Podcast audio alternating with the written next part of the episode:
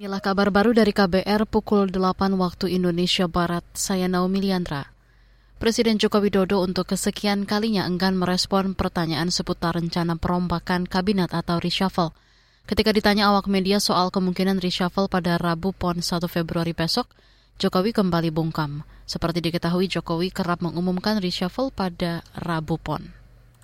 Masa? Hah? Rabu PON? Bener. ya nanti tunggu aja. Itu tadi Presiden Jokowi usai kick off keketuaan ASEAN Indonesia 2023 di Bundaran HI Jakarta kemarin.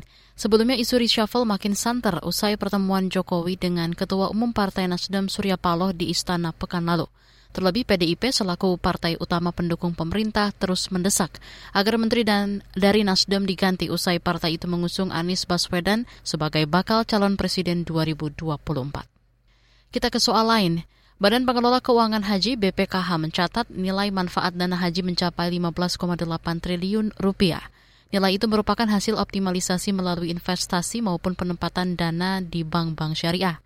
Kondisi keuangan BPKH diklaim dalam kondisi sehat sehingga jemaat tidak perlu khawatir dengan dana hajinya. Hal itu diungkapkan anggota BPKH bidang keuangan dan manajemen risiko Acep Riana Jaya Prawira dalam sebuah acara diskusi tentang biaya haji kemarin karena yang 15,8 triliun bukan hanya hak dari yang mau berangkat satu tahun ini atau satu dua tahun ke depan. Tapi yang hmm. sampai 45 tahun ke depan juga berhak atas uang ini. Dari mana sih uang nilai manfaat itu? Ya kita ada 70% lebih sedikit investasi dan 29,5% di penempatan di bank. Nah yang apa tadi likuiditas wajib itu yang ada di bank. Kita bisa mencairkan kapan saja perjanjian dengan bank. Aceh Priyana juga memastikan likuiditas dana haji sudah sesuai ketentuan, yakni 2,2 kali dari biaya perjalanan haji.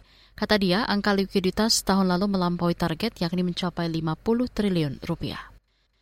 Beralih ke informasi olahraga, Juara ganda putra Indonesia Masters 2023 Leo Karnando Daniel Martin bangga bisa meneruskan tradisi juara di Istora Senayan, Jakarta.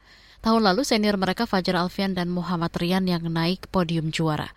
Ganda muda pelatnas yang dijuluki The Babies ini kemarin merebut trofi juara BWF Super 500 kedua usai menundukkan wakil Cina He Chiting dan So Hatong 21-17, 21-16. Gelar perdana The Babies diraih saat Singapore Open tahun lalu. Di laga puncak, Daniel mengaku bermain tanpa beban meski menjadi satu-satunya wakil ganda putra yang tersisa. Pemain asal PB Jarum ini justru ingin membuktikan bahwa ia bersama Leo bisa juara, apalagi mereka terpuruk di dua turnamen sebelumnya. Saudara, demikian kabar baru KBR. Saya Naomi Liandra.